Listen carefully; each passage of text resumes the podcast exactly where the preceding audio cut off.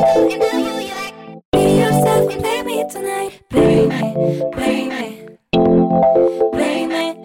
Hola, soy Laura de Arcos, actriz, locutora y productora de Haciendo Famosas a mis Amigas, un podcast de artes escénicas que pretende dar visibilidad a creadoras para inspirar y motivar a mis compañeras a generar industria. Esto es un podcast sin complejos. Vamos a hablar honestamente de las personas que hay detrás de este oficio. Vamos a quitarnos la máscara. ¿Estás preparada? Pues comenzamos. Aquí empieza el viaje hacia las historias de mis amigas.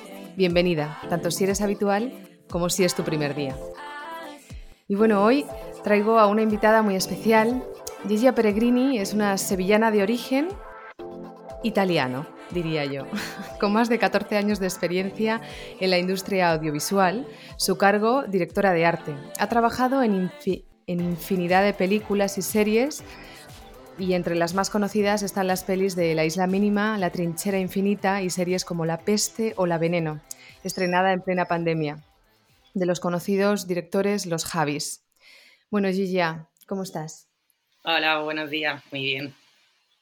Gracias por aceptar mi invitación. Sé que te cojo en otra etapa de trabajo fuerte con un rodaje en Barcelona y tu residencia en Sevilla y que tu tiempo es oro.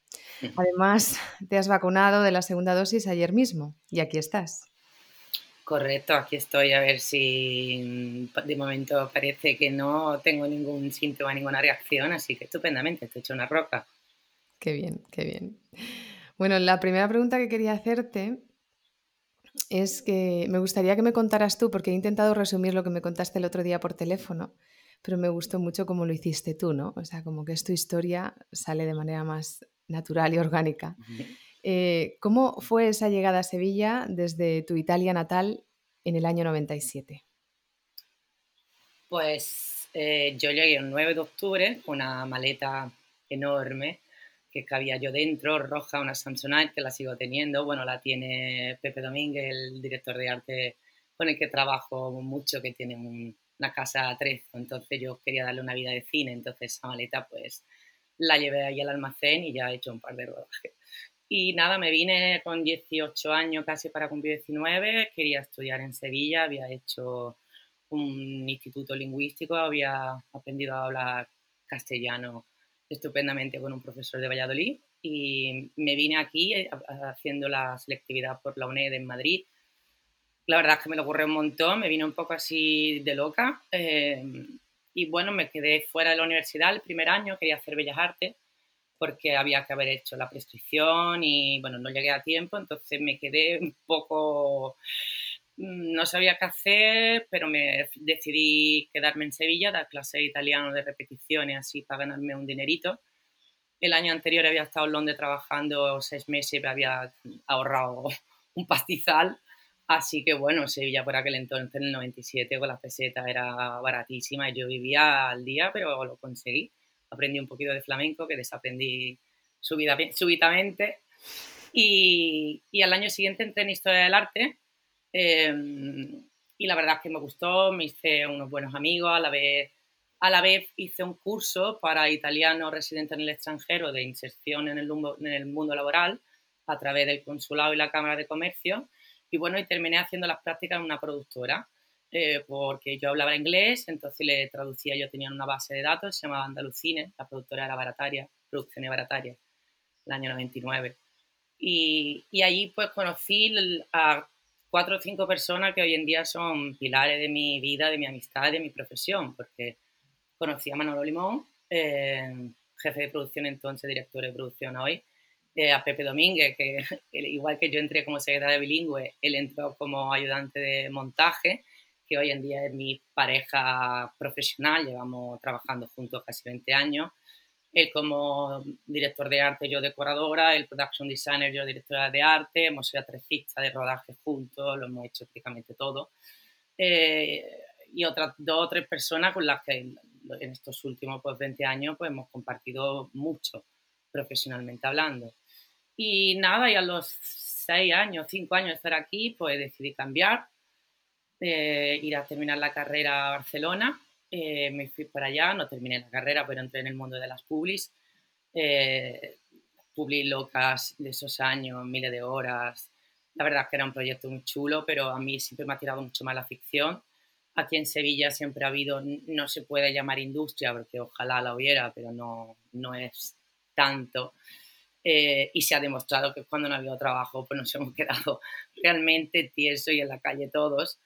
Pero yo me volví realmente a Sevilla porque teníamos una familia de equipo de, de arte, que en mi departamento, que a día de hoy seguimos conservando y que realmente empezábamos a hacer cosas que merecían la pena y mereció la pena pues volver aquí y aquí volví y aquí llevo pues este año cumplo 24 años en España. Wow, con ese acento, ¿no? Que, ¿quién, diría que tú un día aprendiste castellano? Exacto, ¿quién lo, diría? porque la asignatura era castellano, no era español, ¿sabes? Entonces, claro, a mí se me olvidó a los tres meses castellano. Pero me hace mucha gracia que sea de Valladolid y que además, ¿no? Alguna persona, porque claro, por tu nombre se puede deducir que eres de origen italiano, pero, pero claro, lo que pensaría una persona que te escuche es que a lo mejor tu abuelo fue, italiano, pero que tú llevas como cuatro generaciones en Sevilla, parece. Me decían la italiana de Triana. la trianera. Eh, Chilla, ¿cómo definirías las particularidades de los diferentes puestos de trabajo que has ocupado? Entiendo que el director de arte es como la, figura senior, que está por encima de un equipo grande o medio, dependiendo de la producción, y luego se encuentra el resto de puestos, ¿no? Porque para las personas que no, que no entendemos bien cómo funciona el, equipo de arte, ¿no? Eh, de todos estos nombres, set decorator, art director, additional crew, production designer, set designer, assistant art director, ¿cómo, se puede ordenar de manera fácil para que las personas entiendan eh, cuál es la jerarquía un poco de, este departamento? Pues mira, pasa, pasan dos cosas. Eh, una cosa es la jerarquía dentro de lo que es el departamento de arte a la española y la jerarquía en los proyectos, los que se llaman service o proyectos americanos o inclusive ingleses, te diría que europeos. Porque a pesar de que seguramente yo me voy a Inglaterra contratada y hago igual de bien mi trabajo aquí que allí, eh, realmente se funciona de manera muy diferente. Eh, las fronteras realmente existen. Yo he rodado fuera de España y tanto en horario, en condiciones, en forma, eh, responsabilidad de cada departamento. O sea, Francia con España es un mundo, con Italia es otro mundo. O sea, yo te puedo contar cómo se hacen las cosas aquí, porque realmente eh, generalizar es, como todo muy, muy diferente. Yo además no, no he hecho, bueno, he hecho un par de proyectos internacionales gordos, digamos, en el que así había 300, mucho, mucho, o sea, poco indio, desde luego, y muchos jefes, eh, que te pierdes un poco en tantas nomenclaturas, tantos nombres, y dices, pero bueno, a ver, ¿tú qué haces? ¿Sabes? Porque yo lo que me he dado cuenta que lo que yo hago en una producción, una producción de este tipo lo hacen cinco personas, ¿sabes? Yo aglutino como cinco puestos. Entonces, por ejemplo, eh, nosotros pues tenemos desde el production designer o director de arte, que en este caso es la persona que, que más manda y que más sabe, eh, en el caso hubiera production designer, director de arte, el production designer engloba eh, algo como más conceptual, el director de arte es más técnico y a partir de allí se hace su equipo, puede haber inclusive coordinator, art director y luego distintos directores de arte. Pero como estamos acostumbrados a trabajar nosotros, por ejemplo, independientemente de que Pepe sea production designer o director de arte, yo directora de arte o decoradora, eh, nosotros tenemos luego unos ayudantes que se llaman ayudante de dirección de arte y hay uno que es más técnico y otro normalmente más creativo, más de ambientación, más de decoración. Eh, luego tenemos la, persona del regidor o regidora, que es la persona, digamos, de producción dentro del departamento de arte, la, la que lleva el presupuesto y, y a la vez, bueno, al regidor le caen cosas. Me gustaría saber dónde está el origen de por qué el regidor le tocan estas cosas. ¿eh? sea, al regidor le tocan los semovientes, o sea, los animales, le tocan los vehículos. Hay cosas en concreto que, que solo gestiona el, regidor. Luego tenemos nosotros, por ejemplo, varios equipos de avance de pintura y construcción. construcción puramente dicho son los que levantan todo lo que son los decorados hechos de panó, luego enmasado y pintado y luego ambientado y decorado. el equipo de pintura que nosotros defendemos mucho porque la pintura es muy importante y el acabado final y ese toque de ambientación es lo que lo diferencia muchas veces de cuando estás viendo algo y dice le falta, le falta ese cariñito, ese toque final. Pues tenemos equipo de pintores, tenemos luego los equipos de montaje o avance, que son realmente los que finalmente traen los muebles, cuelgan las cortinas y le dan conmigo, por ejemplo, pues, y otro ayudante que pueda tener, pues ese toque final de, de ambientación para crear el, digamos, los últimos detalles, ¿no? A la hora de contar una historia. Pero luego están los diseños, los dibujantes, están, nosotros tenemos en algunos proyectos por pues, el departamento de sastrerías, tenemos la persona encargada de todo lo que son textiles de arte, tenemos diseñador gráfico, tenemos una coordinadora de arte, que es la persona que coordina con producción, la entrada, la salida, eh, todos los aspectos un poco más logísticos del departamento, digamos que nosotros, por ejemplo, el agua, yo no solo pido a producción, o sea, tenemos una persona de nuestro departamento que es la que se encarga de pedir, ¿sabes? Todo lo...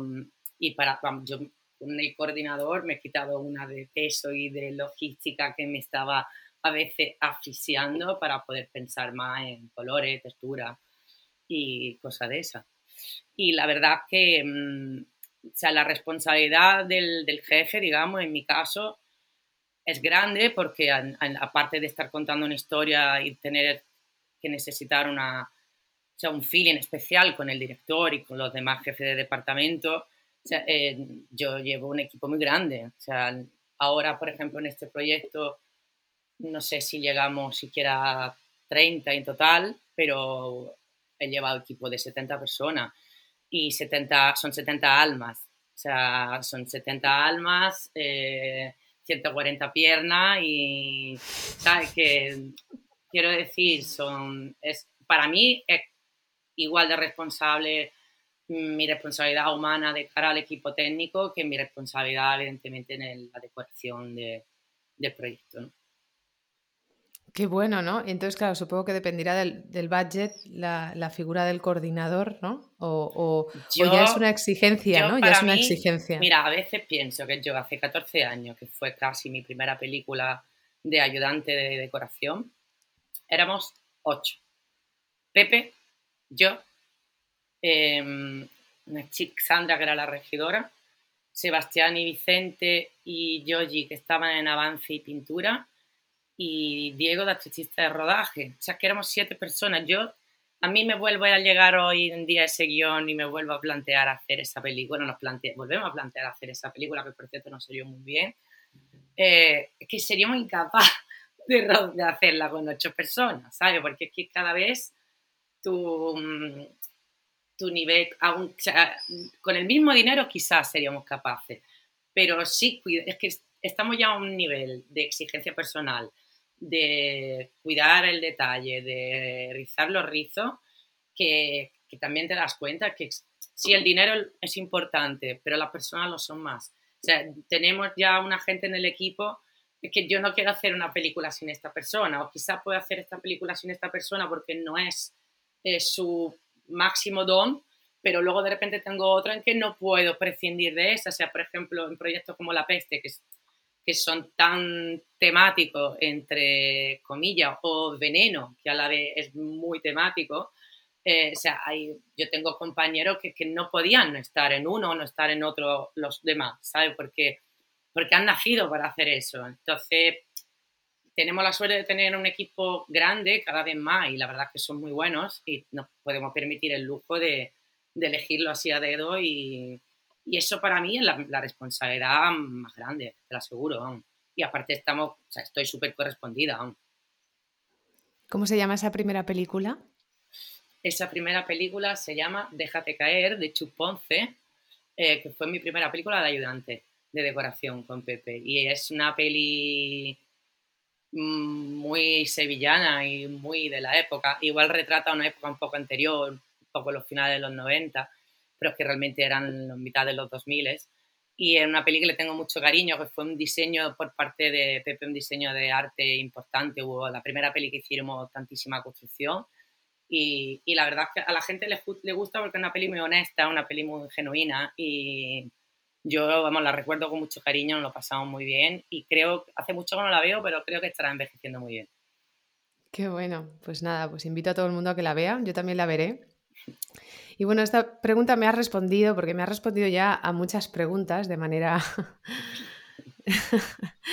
Pero me gusta, me encanta, porque así no me repito y, hacemos cosas diferentes, ¿no? Em, te quería preguntar qué es lo que hizo que te dedicaras a la, dirección de arte audiovisual, porque bueno, esta relación con Pepe y este equipo de trabajo que para ti es tan importante y esta calidad humana que demuestras tener eh, teniendo en cuenta todos los perfiles dentro, dentro de un departamento que es tan importante en un sector como el nuestro, que, que, se crean ¿no? tantas distancias entre, entre las personas, em, ya dice mucho ¿no? de, de, por qué te dedicas a esto, ¿no? Estabas hecha para esto, pero me refiero más esa niña cuando estaba en Italia y a lo mejor pensaba con, con hacer historia del arte. En, en aquel momento en, en, en Italia, ¿en qué pensabas?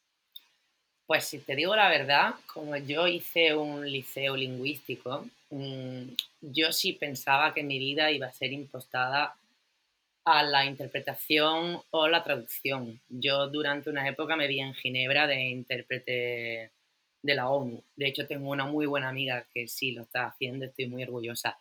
Para mí, como los idiomas se me dieron siempre tan bien, eh, sí pensé, y, vamos, y me ha dado de comer, de hecho, eh, que la los idiomas hubiesen sido mi, mi fuente de trabajo, mi fuente de ingreso, por ejemplo. Y para mí el arte, siempre me ha apasionado de toda la vida, cuando decidí estudiar historia del arte, era más por un enriquecimiento personal que pensando en que yo me iba a dedicar a esto. Yo recuerdo, no tenía, cuando me fui de Livorno, tenía unos amigos que empezaron en el mundo del audiovisual, eh, se fueron a Roma y tal, y le empezó a ir bastante bien, hoy en día le va muy bien, pero yo nunca he rodado en Italia ni nunca he pensado en, en hacerlo, porque bueno, somos dos mundos distintos y nos ha dado la, la, casualidad a día de hoy, algún día quizás.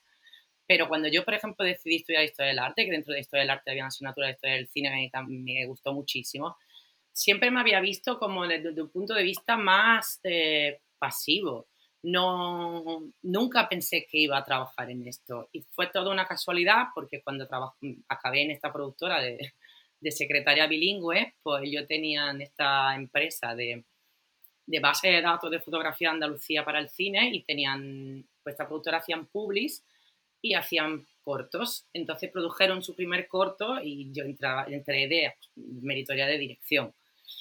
Y me acuerdo que pensar mal, lo rodamos de Álvaro Bejines, lo rodamos en, la estación del AVE de Córdoba y en otro sitio aquí en Sevilla. Yo flipé, recuerdo que flipé el primer día de rodaje y me acuerdo que el departamento de sonido fue lo que más me, me quedaba pillada viendo a Dani con la percha. Y era como, oh, entonces allí me entró el gusanillo y con, y con Pepe, entre yo estaba más en producción y él estaba en montaje, a los dos en el fondo nos gustaba, nos gustaba el arte. Y fue casualidad, fue casualidad, empezamos a hacer corto en arte, luego de repente una peli chica, luego otra peli, y ya cuando empezamos a crecer, por a la vez, la verdad es que hemos crecido juntos y Pepe ya ha destacado, pues ya cuando hemos visto que era de verdad, no lo hemos empezado a creer sí te entra el gusanillo y es un departamento, para mí, es que es un departamento tan agradecido que yo he hecho mucha producción y me encanta y creo que además hay una parte de, mi formación que le debe mucho a la producción, creo, no, estoy segura. O sea, tengo ese sentido común y esa capacidad de resolver que me lo da pues mi experiencia en producción y seguramente mi experiencia de camarera cuando era más chica, que eso te pone en tu sitio rápido. Eh, y realmente una vez que te das cuenta que tienes eh, la rienda de, de, algo tan grande, tan bonito como el Departamento de Artes, es que es como llevar un, un coche de caballo de, de, nueve caballos. Es una cosa que a la vez te empodera y te pone y, y mola mucho, mola mucho. Es muy agradecido. Qué bueno. Y ahora viene la pregunta que lo has, definido, pero quiero que lo desarrolles un poco más. ¿Cómo es tu relación con Pepe? mi relación con Pepe, pues, mm, vamos, creo no, es la persona con la que más tiempo he pasado a lo largo de mi vida. O sea, para mí Pepe es el hermano que no tengo, el padre que no tengo, eh, el segundo marido, el hijo que no tengo. O sea, tenemos una confianza, una mm, complicidad. Y además ahora mismo tenemos 20 años de bagaje fotográfico metido aquí en nuestro mm, pequeño cerebro, nuestra masa gris. Entonces es como si compartiéramos una base de datos mm, enorme de experiencia de personas conocidas, de lugares visitados, de muebles construidos, telas compradas. Entonces nosotros, por ejemplo, ahora a menudo no, no, no nos hace falta ni hablar.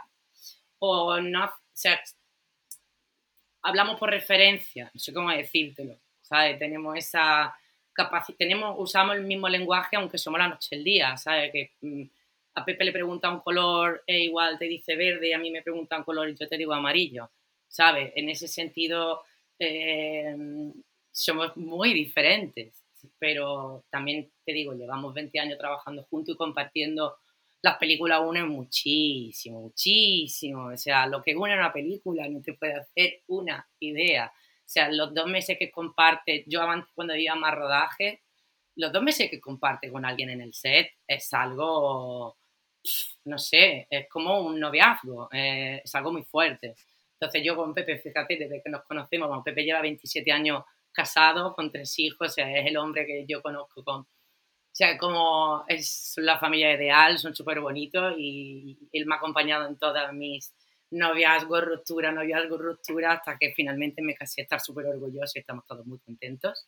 Eh, pero es que ha sido mi, mi compinche también en la vida personal, ¿sabes? Nos hemos apoyado mucho. Entonces, bueno, tenemos una relación muy fuerte, eh, estamos contentos de momento. Él a veces le encantaría que yo volara más sola, pero bueno, se han dado ocasiones lo que he hecho me ha gustado mucho y no estoy dispuesta a hacer cualquier cosa tampoco, porque me gusta vivir sobrada y voy, estoy muy cómoda donde estoy, lo hacemos muy bien. Y las veces que nos hemos separado, al final, mm, al final hemos sufrido un poco, él más que yo. Entonces, bueno, de momento nos va bien, estamos contentos, tenemos, seguimos creciendo todos los días, todos los días aprendemos. Entonces, lo nuestro, la verdad es que es una bonita historia de amor sin sexo, vamos, por decirlo. Qué guay, qué guay. Y se podría decir que, mm, que la peste ha, sido como vuestro reto más eh, de esa base de datos que decías de la masa gris. ¿Eso es lo que ocupa más datos? Pues la peste lo que pasa es que para nosotros fue el primer proyecto de época. Eh, Pepe había hecho el embrujo de Shanghái hace mogollón de años en Barcelona, que era un poco... Eh, se podía llegar a parecer en ciertas cosas, tenía algo de bagaje de eso, ¿vale?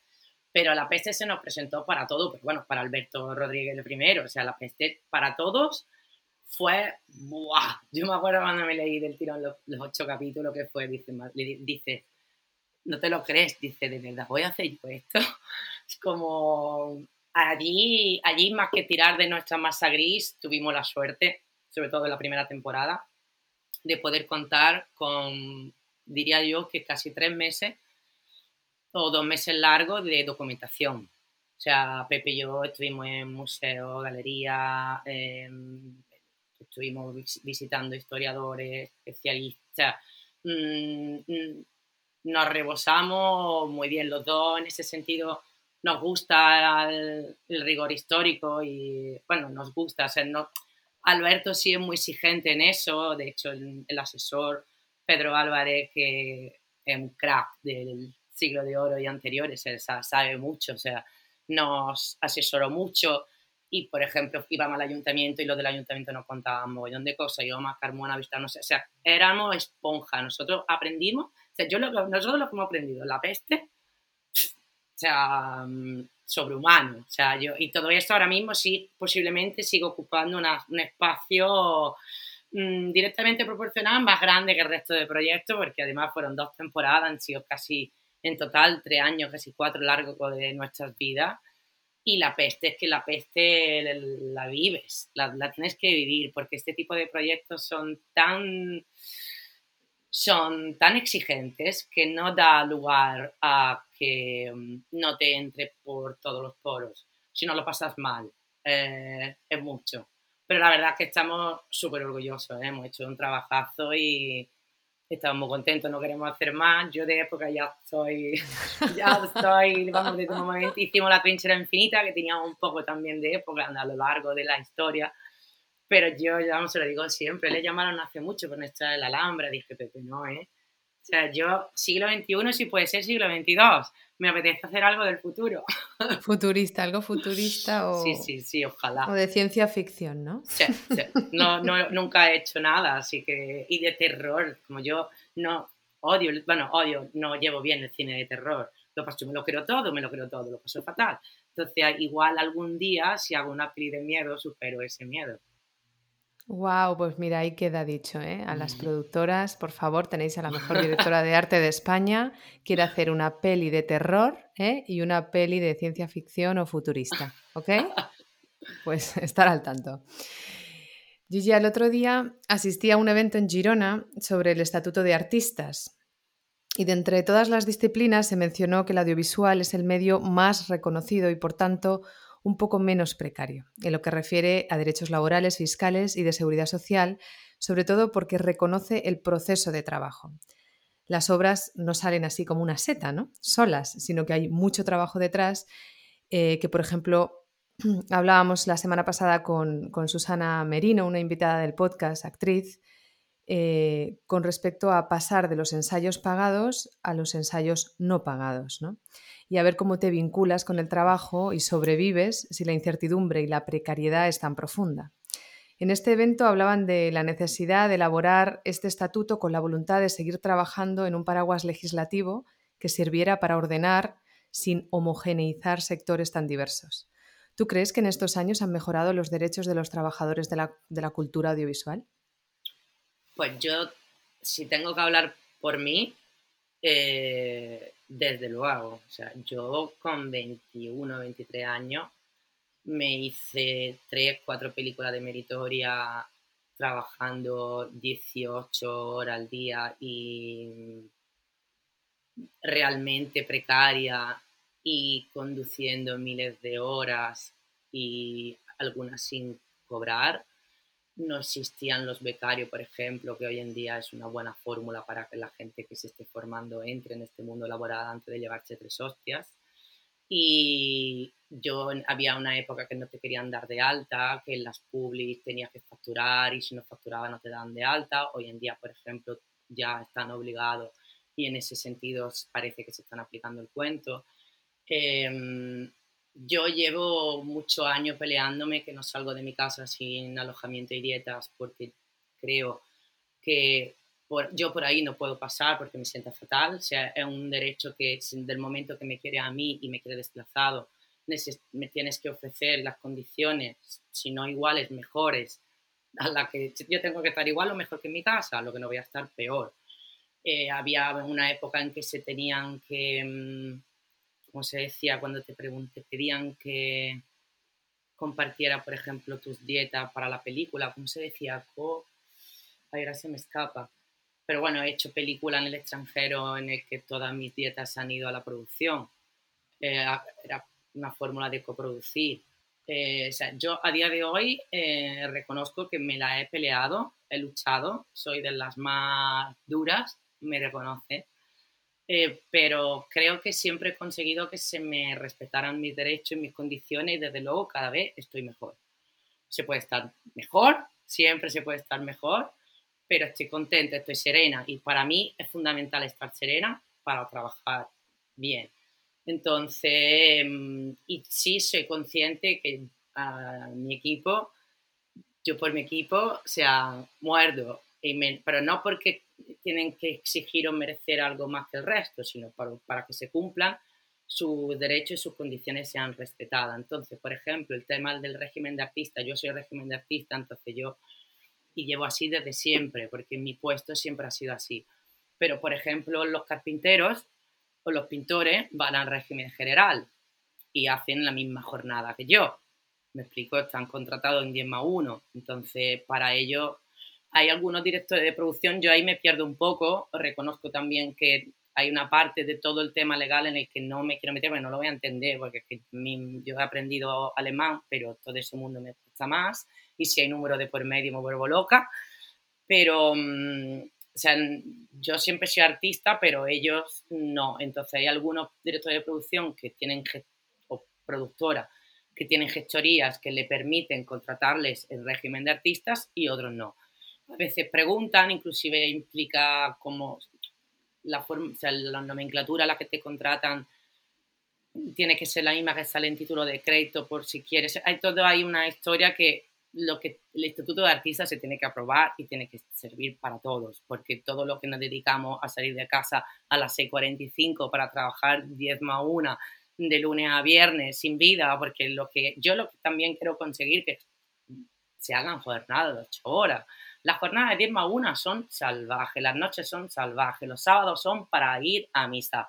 Y yo, sinceramente, estoy, o sea, en ese sentido, con la televisión, como ha estado todo bastante más controlados, y ahora, pues, muchas series, pues, lo que pasa es que yo he hecho dos series de 10 más 1, yo esa serie todavía no la he vivido. Pero, por ejemplo, hemos hecho, hecho dos películas a nueve y media más media, y parece mentira, pero una hora menos te da una, un abanico de posibilidades. Yo, vamos, mi lucha sería, aparte del Instituto de Artistas, trabajar menos horas. No tiene sentido. Tiene sentido que lleguemos a los 55, 60, 55 años matados. O sea, es que nosotros igual dices que no trabajo 12 meses al año. No, igual trabajo 8, ¿verdad? Porque no, no me das para más. Digo, pero es que mis 8 envejezco año y medio.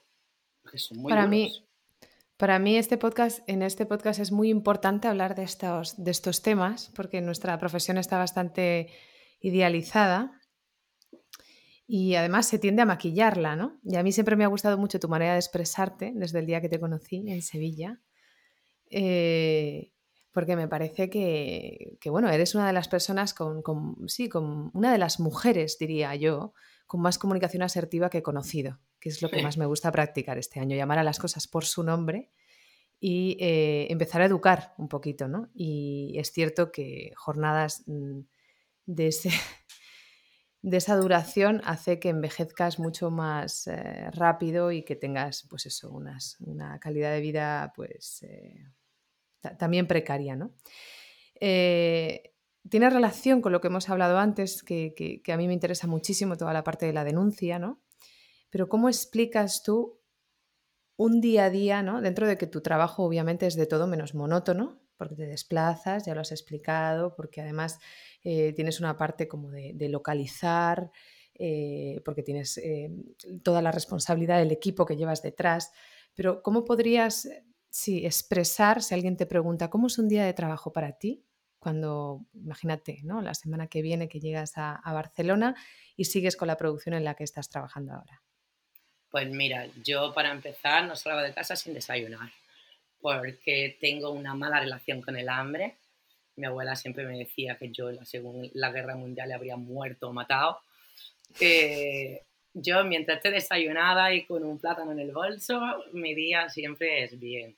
Pero en general, por ejemplo, ahora que estamos en preparación, esta semana entramos en la menos 4, o sea, empezamos a rodar a principios de agosto. Em, Vuelvo a Barcelona, donde tenemos un equipo trabajando allí y otro equipo trabajando en Sevilla de momento. Y pues me voy a llegar a un aeropuerto, me recogen, voy al set de rodaje donde está mi equipo trabajando, donde también tenemos la oficina, digamos, desplazada allí.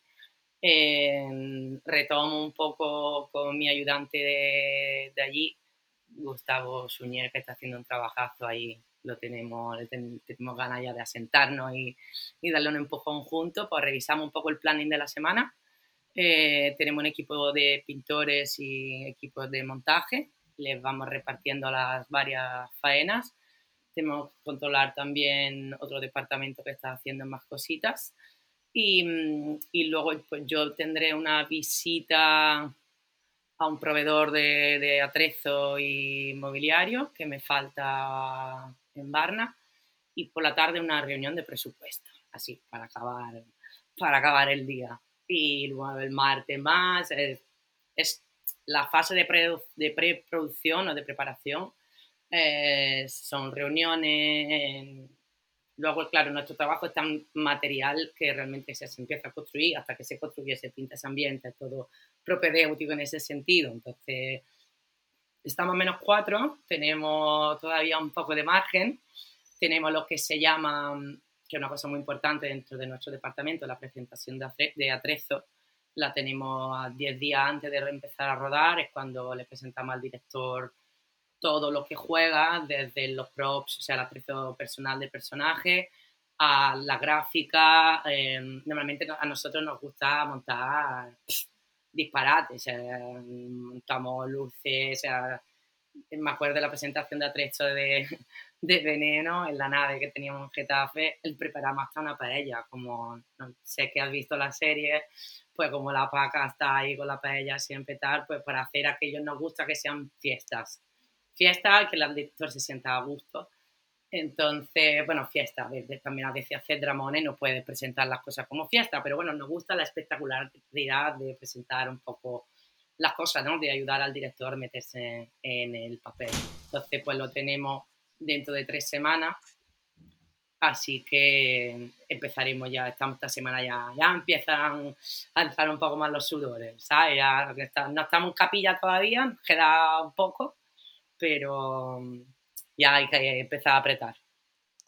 Y, cuando estáis rodando, mm, ¿qué, qué, diferencia hay entre la preproducción y el, momento de rodaje?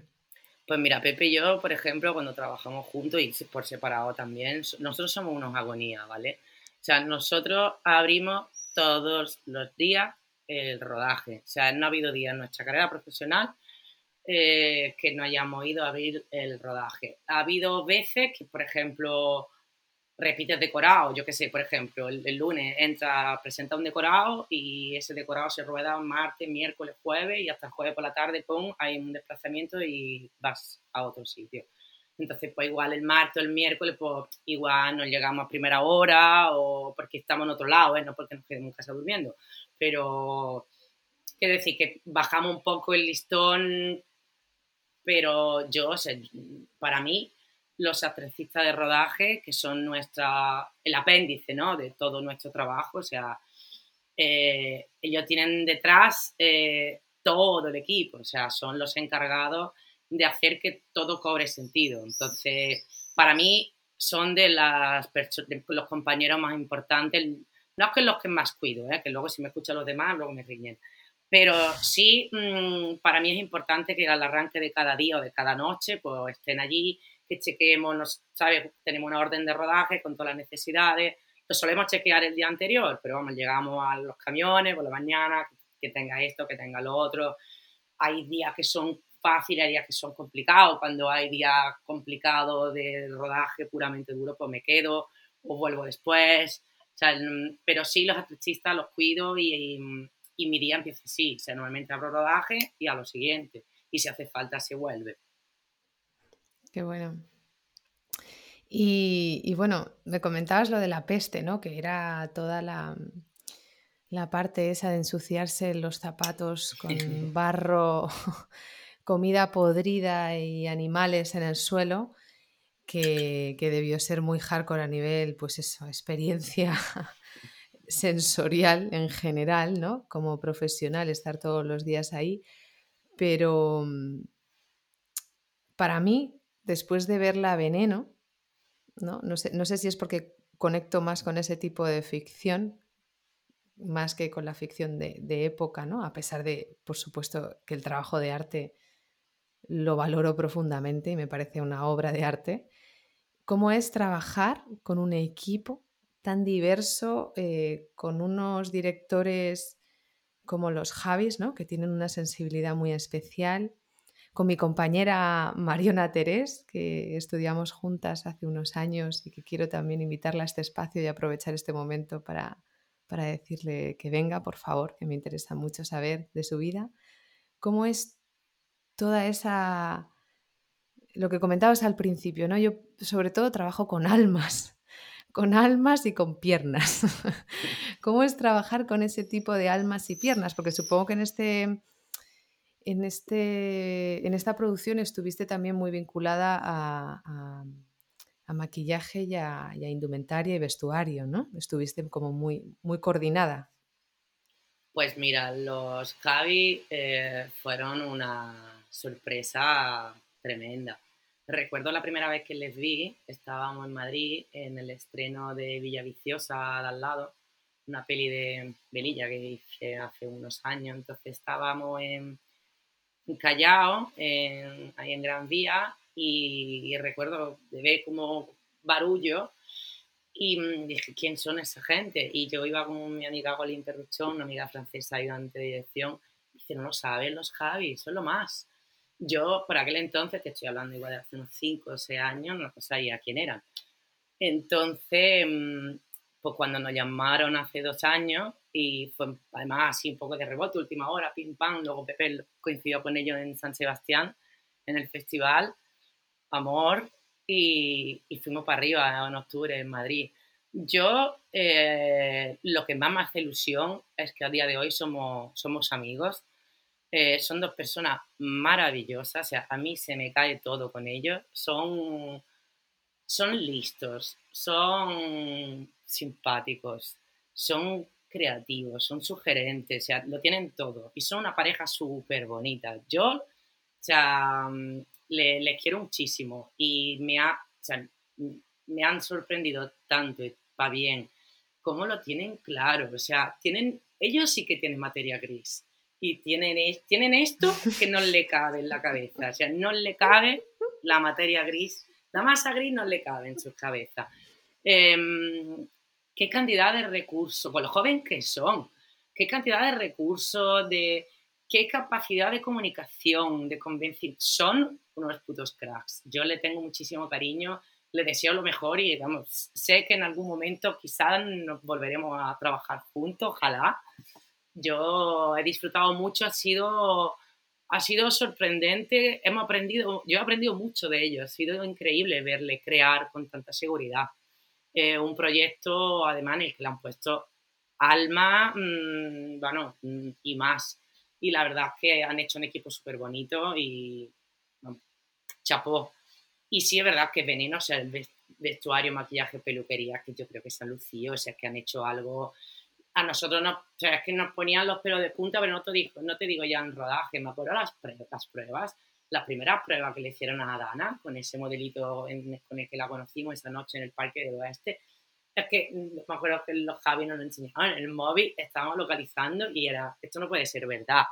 O sea, es que es ella reencarnada. Era, no sé, eh, la verdad es que ha sido, fue una serie dura.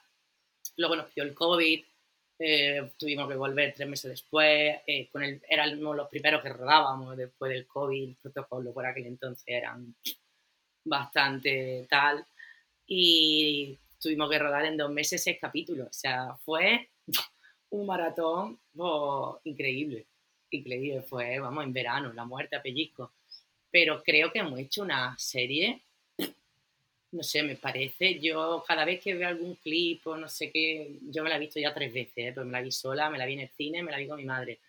Y creo que sería capaz de vermela otra vez, me parece un producto brutal, la verdad. Deluxe, deluxe, deluxe total, lo digo yo también. Me parece una maravilla de serie. Además, con mucha perspectiva feminista. Me gusta porque hay unos personajes femeninos impresionantes que reflejan de manera, sí, como muy, muy inteligente, ¿no? Lo que tú has dicho, la realidad española.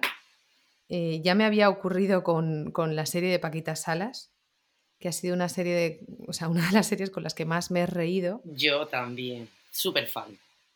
Fan total, eh, porque reflejan una realidad como muy, para mí trágica, ¿no? Porque al final, al final em, es mi profesión y, llevo toda la vida intentando encontrarme, ¿no? Encontrarme dentro de, la crueldad, porque la realidad es esa, ¿no? Entonces ellos reflejan muy bien esa crueldad en esta serie, pero, pero con un sentido del humor, con una sutileza que a mí me dejó impactada. Yo la verdad no tengo el placer de conocerles, ojalá les pueda conocer pronto.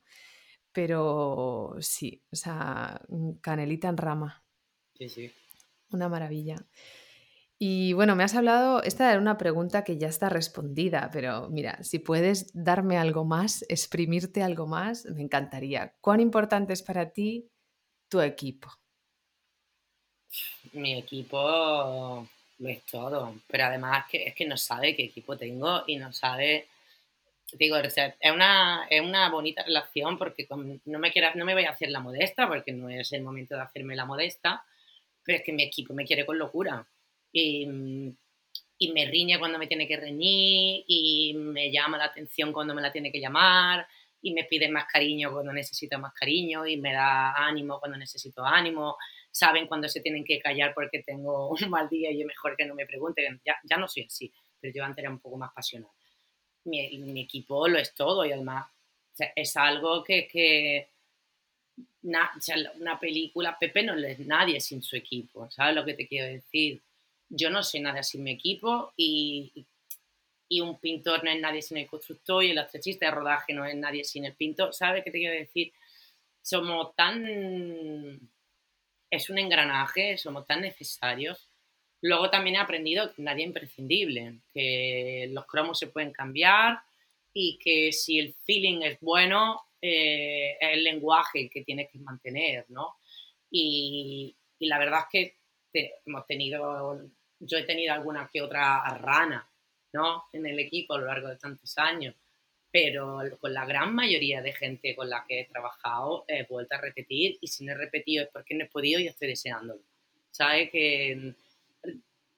Reconozco que yo he sido suertuda, yo es que soy suertuda, ¿sabes? Y, a día de hoy, por ejemplo, ahora que hay muchos proyectos, por fin aquí en Andalucía, eh, y se pisan prácticamente tres películas entre preparaciones y rodaje, pues aquí somos los cuatro gatos. Entonces, em, hay otra directora de arte que está trabajando ahora, Vanessa de la Aza, que es gran amiga y gran compañera, pues claro, nos hemos tenido que sentar y ver un poco, bueno, quién te lleva, eh, le puedo llamar, o este cuando acaba.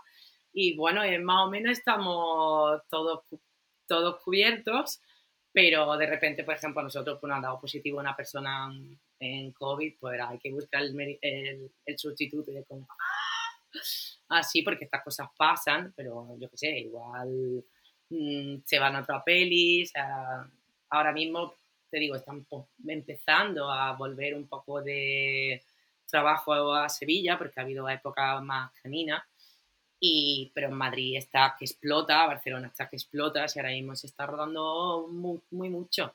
Digo yo, los veranos no son para ir a la playa, yo de verdad que hay una parte que ahora además que tengo mi certificado COVID me puedo ir donde quiera. Pues nada, hasta octubre a soñar.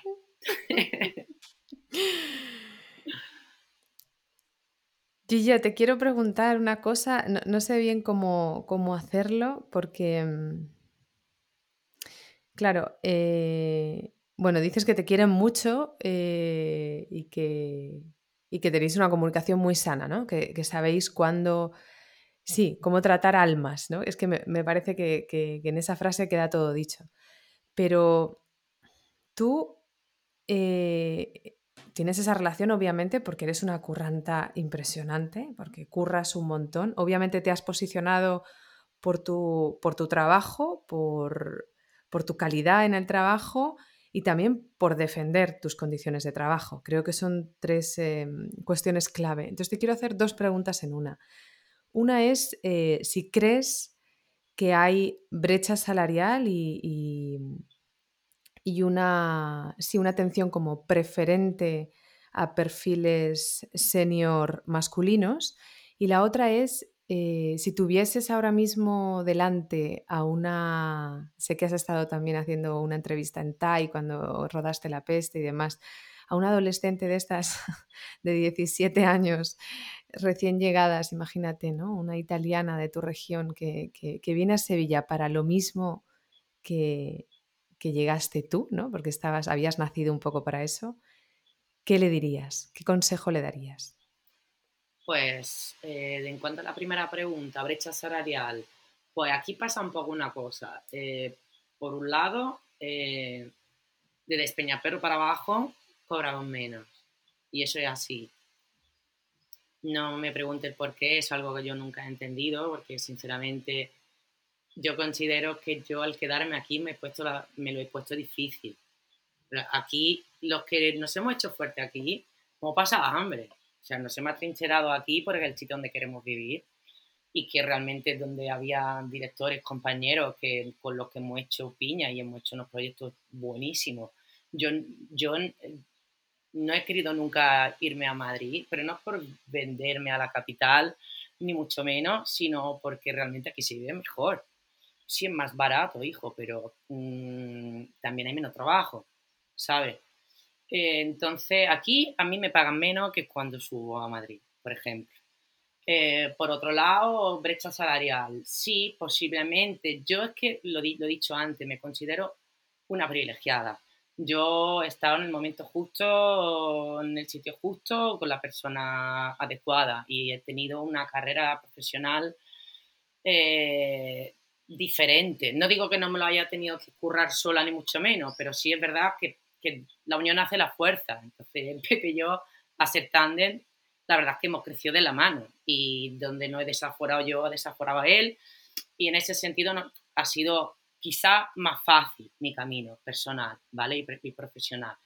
Em, a mí, yo he tenido dos episodios puntuales a lo largo de mi carrera eh, en el que sí me he sentido discriminada por joven y rubia, em, pero no me ha afectado ni en el alma ni en la... O sea, que digamos que me ha entrado por un lado y más, más del otro. Ni me he puesto a luchar porque creo que hayan sido dos episodios realmente aislados a lo largo de mi carrera porque a mí mm, me han ayudado tanto tío como tías, grandes, jóvenes, mayores. Mm, eh, no, o sea, no, no, no, digo que haya sido un paseo de rosa, pero será, habrá sido mi actitud, habrá sido la suerte, habrá sido un poco de todo, pero me considero una privilegiada y no me arrepiento ni tengo esa sensación de, de regret, de nada, ¿sabes? Entonces, mm, sí, lo que ahora, de un tiempo para acá, con la discriminación positiva, em, si antes curraban solo tíos, eh, ahora solo ocurran tías. Entonces, yo no tengo claro que eso sea bien. Eh, no sé si me explico. Eh, sí que es verdad que ahora se le están dando oportunidades a mujeres que igual antes nunca la han tenido porque antes estaba completamente monopolizado por tíos, aunque mi experiencia dice lo contrario. Em, pero ahora, eh, quizá en algunas situaciones está pasando por encima el mérito, eh, la calidad de determinadas determinadas técnico-técnicas y por una cuestión de género. Entonces, bueno, yo esa es una tecla que te digo, como yo en mi caso no, no, no, he sufrido en ese sentido, todo lo contrario. Eh, a mí me han apoyado todo el mundo. Y si no, me he puesto yo y me han apoyado por los huevos, ¿sabes? Que, es que yo tengo huevos, todo hay que decirlo. Eh, dicho esto, eh, yo intento de un tiempo para acá siempre subir los sueldos de mi equipo. Es muy duro es muy, muy duro. Nosotros cobramos bien, ¿eh? yo no digo que cobremos mal, todo lo contrario. Y, y yo te, te, puedo asegurar que todas las personas que tengo contratadas ahora mismo, que son casi 30, están contentas. O sea, yo lo que no admito es que nadie venga estando descontento, porque yo he pasado por ahí y me he quejado tres meses seguidos de intensidad, mm, ¿sabes? Por ahí no hay que pasar. Si tú no estás consecuente, si tú no estás convencido con lo que te ofrecen, con las condiciones, con el sueldo, no lo hagas. Es que en tu casa, mm, sin gastar, se está muy bien. Yo, eso ha sido siempre un poco mi, mi leitmotiv. Yo en ese sentido, como he hecho trabajito igual por otro lado y siempre he vivido con poco, yo nunca, yo nunca he decidido ser rica, yo no me voy a hacer rica con esta profesión, porque no, me, no es mi. Yo lo que quiero es disfrutar.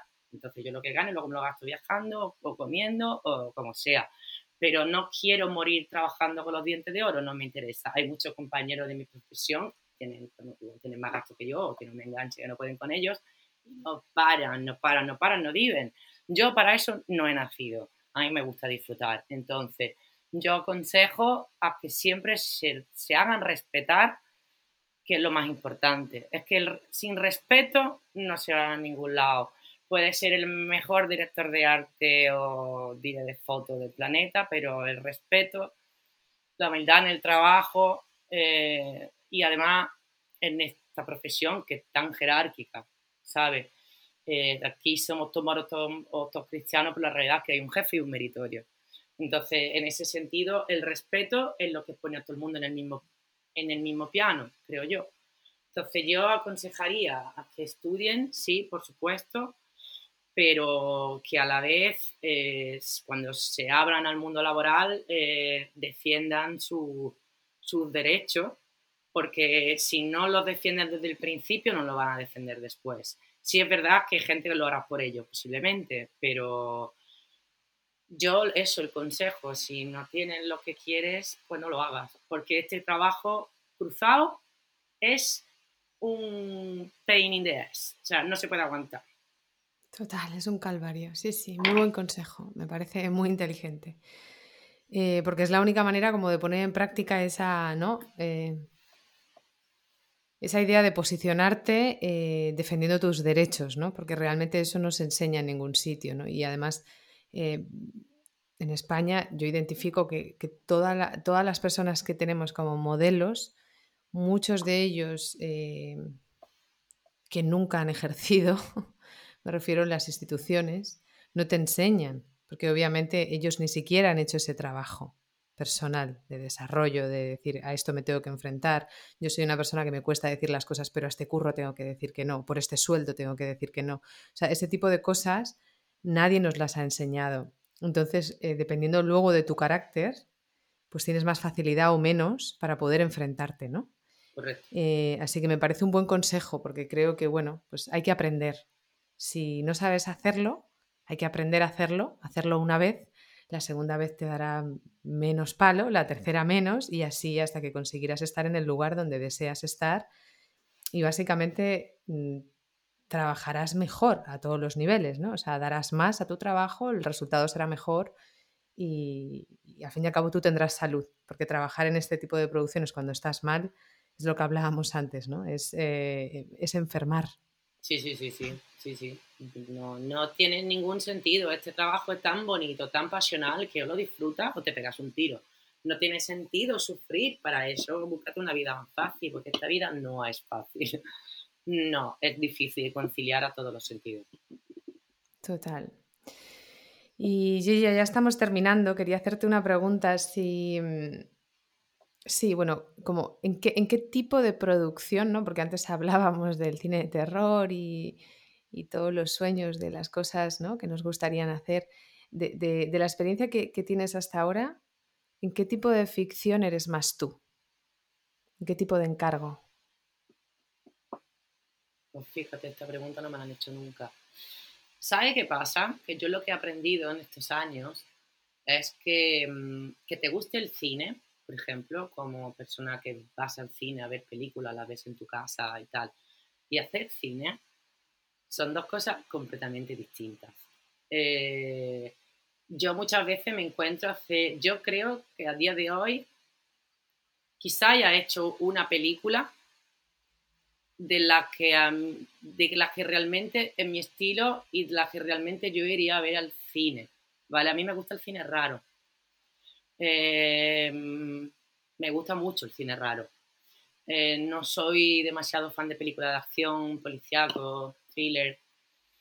Em, no te voy a decir que me gustan las comedias no románticas de los años 90, porque tampoco. Pero sí soy fan, sin embargo, de las películas que a nivel, o sea, del esternón para arriba te, te metabloquean y te descomponen y te dejan así, ¿vale? Em, a día de hoy no he hecho ni una película de estas. Quizá una, y no la voy a decir, para que no se enfade nadie. Pero que, todavía estoy esperando yo mi película. Eh, ¿Sabe? Por ejemplo, te hago un ejemplo imposible. A mí que me llamará Xavier Dolan mañana, ¿sabe? Es el tipo de cine que a mí me gustaría hacer. A día de hoy no lo he hecho todavía. Eh, quizás mm, Ron Johnson, ¿cómo se llama? Ron Johnson, ¿no? el, el nórdico que hace todas esas películas tan estáticas, con esos colores tan suaves. No sé, me encantaría hacer algo realmente disparatado, eh, conmovedor, con mucha patata. Es el cine que a mí me gusta ver, ¿me explico? O de repente un Holly Motors, algo así que visualmente explota. Ahora, por ejemplo, está preparando Wes Anderson en Madrid. Tengo un par de colegas que están dentro, tres, dos, varios. Eh, me llamaron, de hecho, me llamaron estando yo en Alegría, la última película que hice este invierno, una película de Violeta Salama que saldrá este invierno, imagino, muy chiquitita pero muy bonita. Eh, pues me llamó un director de arte para que me fuéramos al día siguiente. Tío, yo no me puedo ir de aquí, por muy Wes Anderson que sea. ¿Sabes? Pero esa es la típica película con una super industria, no sé si son 200 los de arte. O sea, Wes Anderson me flipa pero no tengo claro que me guste trabajar en algo. ¿Sabes lo que quiero decir? Porque va a ser un marrón de la leche. No sé, igual luego me arrepiento de haber dicho que no, pero. No sé, yo te digo que me llames Xavier Dolan mañana para hacer una película de esta que te da una voz en la cara y te queda como dos horas que no te enteras de nada. Queda dicho. Queda pues, dicho. ¿qué, hay que hacer? ¿Qué hay que hacer, Xavier? Pues nada, Xavier es que está en Canadá, pero a ver si se viene a España a rodar algún día. Xavier, estás en Canadá. ¿Cómo te podemos hacer llegar este, este podcast? que luego igual es un tío insoportable y me muero, ¿sabes? De trabajar con él. no, creo, no creo. Hay que, hay que, no, no, no. No creo. Hay que confiar y, tienes aquí a la, mejor, a la mejor directora de arte que hay en toda España, que además sabe vivir. sabe vivir. Que eso no todo el mundo del mundo del cine sabe vivir. Entonces ella lo tiene todo. Ella es buena es buena compañera y además sabe vivir. O sea, ¿a qué estás esperando? Llámala. Llámame. Oye, Gigia, ¿cómo te, ¿cómo te... La última pregunta te la voy a hacer después de preguntarte cómo te pueden encontrar, porque la parte esta de las redes sociales y, de, y del contacto me parece un poco aburrida a veces. ¿Dónde te encuentran, Gigia? Pues yo la verdad es que no tengo muchas redes sociales y es más, no me gusta que me contacten por redes sociales. o sea, me parece de lo más invasor. No, tío, o sea, no, a mí me llamáis por teléfono, me escribí un email, ¿vale? No sé, yo no tengo web. En el, IMDB, que es la International Movie Database, eh, pues no sé, están los proyectos que he hecho, pues a raíz de ahí a la productora y a veces me han llamado a través de productora del tipo, oye, Gilla, me ha llamado este que te quiere contactar, ¿le puedo pasar tu teléfono? Digo, pues venga, yo soy mi mía. ¿Y cómo no me ha hecho falta nunca? Pues no tengo, no me gusta enseñar demasiado. Yo soy muy celosa de mi vida privada y no, no me gusta exponerme. Entonces, como ahora va la cosa de enseñar dónde está cada tres segundos y todo lo que ha hecho, que no se pierda nada de nadie, nada nadie se pierda nada de tu vida, pues, pues yo todo lo contrario, que me busquen en los bares un dado, paseando la perra. me parece muy bueno. En los bares, paseando la perra, ¿ok? En Sevilla, lo dejo ahí, en el casco antiguo. Em, pues me parece fenomenal. Yo la verdad estoy bastante, estaba bastante, hay solamente una invitada del podcast, Regina Ferrando, que es eh, actriz y directora de movimiento, buenísima también, eh, valenciana, residente en Madrid, que no tiene tampoco ninguna red. En, su caso, obviamente, ella, ella, es intérprete, entonces tiene representante y hay una manera directa ¿no? de, poder ah. contactarla. Pero yo durante mucho tiempo he tenido esa misma sensación de dónde me ubico, ¿no? Y, aún más con mi trabajo, que, que, no solamente tengo que dar mi contacto, sino que casi tengo que mandar una foto en bragas, ¿no? Eh, y, y ahora con lo que decías, bueno, y también con esta oportunidad que me está dando la vida de poder hacer este podcast y aprender tanto de, de, todas las invitadas maravillosas que, tengo la oportunidad de hablar, eh, he tenido esta reflexión. He pensado, es que realmente construir una vida privada dedicándote a la ficción es muy complejo, ¿no? Por los desplazamientos, por los estereotipos, por los roles de género. O sea, hay tantas cosas que van en contra que si tú no te proteges un poco es, muy difícil tener cierta, cierto equilibrio emocional, ¿no? Y yo creo que quizá puede venir por ahí, porque luego hay otras profesiones, no sé, los diseñadores, por ejemplo, o no sé, se me ocurre, eh, personas que se dedican a escribir. coaching o a escribir o a lo que sea, que sí que tienen, eh, que incluso disfrutan de, todo el marketing, ¿no? Que, hacen en redes. En cambio, nosotras lo vivimos más como, sí, como un abuso a tu intimidad, ¿no? Como una intromisión. Y a mí me ha pasado toda la vida igual y de hecho este podcast es un poco mi manera de mostrarme porque es la, manera honesta que he encontrado. A mí como me vuelvan a pedir otras fotos otra vez tenga que pagar a alguien para poner una cara que no quiero poner, em, nadie va a encontrar algo interesante de mí. En cambio, si me escucha y solamente me escucha, se, puede entender quién soy, ¿no? De una manera más honesta. Y, bueno, quería, quería compartirlo contigo porque, porque me, siento muy identificada. Hmm. Y bueno, Gigia, para terminar, la última pregunta. Esta pregunta está dedicada a mi madre, ¿vale? Vale. ¿Por qué te gusta tanto Sevilla? pues mira, te lo describo fácil. Mm, aterricé un 9 de octubre a las 7 de la tarde y hacía 27 grados. Y de repente llegué fuera al aeropuerto de Sevilla, que si lo, tú lo conoces, un aeropuerto muy grande, siempre muy vacío, con las palmeras así que ondeaban, un viento súper agradable. Y dije yo, en tirante, me tuve que quitar la chaqueta, la camiseta, me quedé en tirante. Dije yo, un 9 de octubre, 27 grados. Perdona. Y miré alrededor, ese descampado que hay alrededor del, del aeropuerto de Sevilla, y dije, uff, a mí esto me gusta. Sevilla, eh, que la gente la odia por la calor que hace, a mí la calor me da la vida. O sea, mm, yo estoy viendo ahora mismo aquí fuera la terraza que habrá 37 grados y estoy deseando salir. O sea, yo soy un lagarto.